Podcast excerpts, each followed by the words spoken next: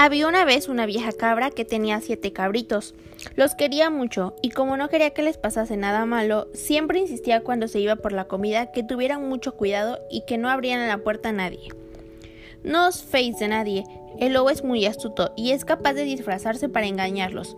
Si veis que tiene la voz ronca y la piel negra, será él. Sí, mamá, tendremos cuidado.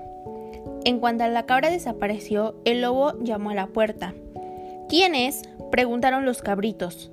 Abridme, hijos míos, soy vuestra madre. Pero los pequeños recordaron el consejo de su madre y no se fiaron. Tú no eres nuestra madre, nuestra madre tiene la voz suave y tú la tienes muy ronca. El lobo se marchó enfadado por haber sido descubierto y fue directo a la tienda, donde se compró un trozo de yeso para suavizar su voz. De nuevo volvió a la casa de los siete cabritos. ¿Quién es? preguntaron los cabritos. Soy yo, vuestra madre. Esta vez su voz sonaba suave, así que los cabritos no estaban seguros del todo. Entonces vieron por la ventana que su pata era negra como el tizón y se dieron cuenta de que era el lobo. Tú no eres nuestra madre, eres el lobo. Nuestra madre tiene las patas blancas.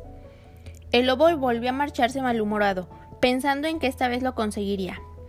Fue al molinero y le pidió que le pintase la patita con harina, y aunque al principio el molinero no se fió de él, le entró miedo y acabó accediendo.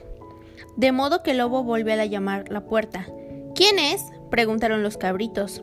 Soy yo, vuestra madre. Enséñanos la patita para que podamos verla.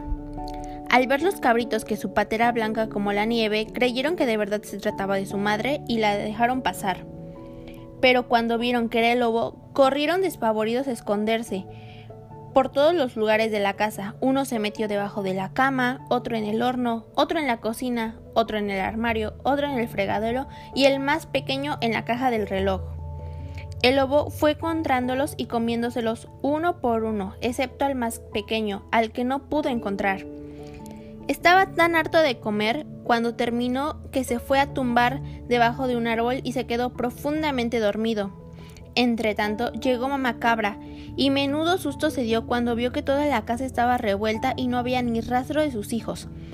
Entonces la más pequeña la llamó desde la caja del reloj. Su madre la sacó de su escondijo y le contó lo ocurrido. La vieja cabra cogió tijeras, aguja e hilo y fue con el cabrito en busca del malvado lobo. Cuando lo encontraron, cogió las tijeras y le abrió la tripa al animal. De ahí salieron uno por uno sus seis cabritos vivos. Todos estaban muy contentos de estar sanos y salvos, pero la madre quiso darle al lobo su merecido y ordenó a los pequeños que fueran por piedras. Con astucia logró la vieja cabra llenar al lobo el estómago de piedras sin que éste lo notara.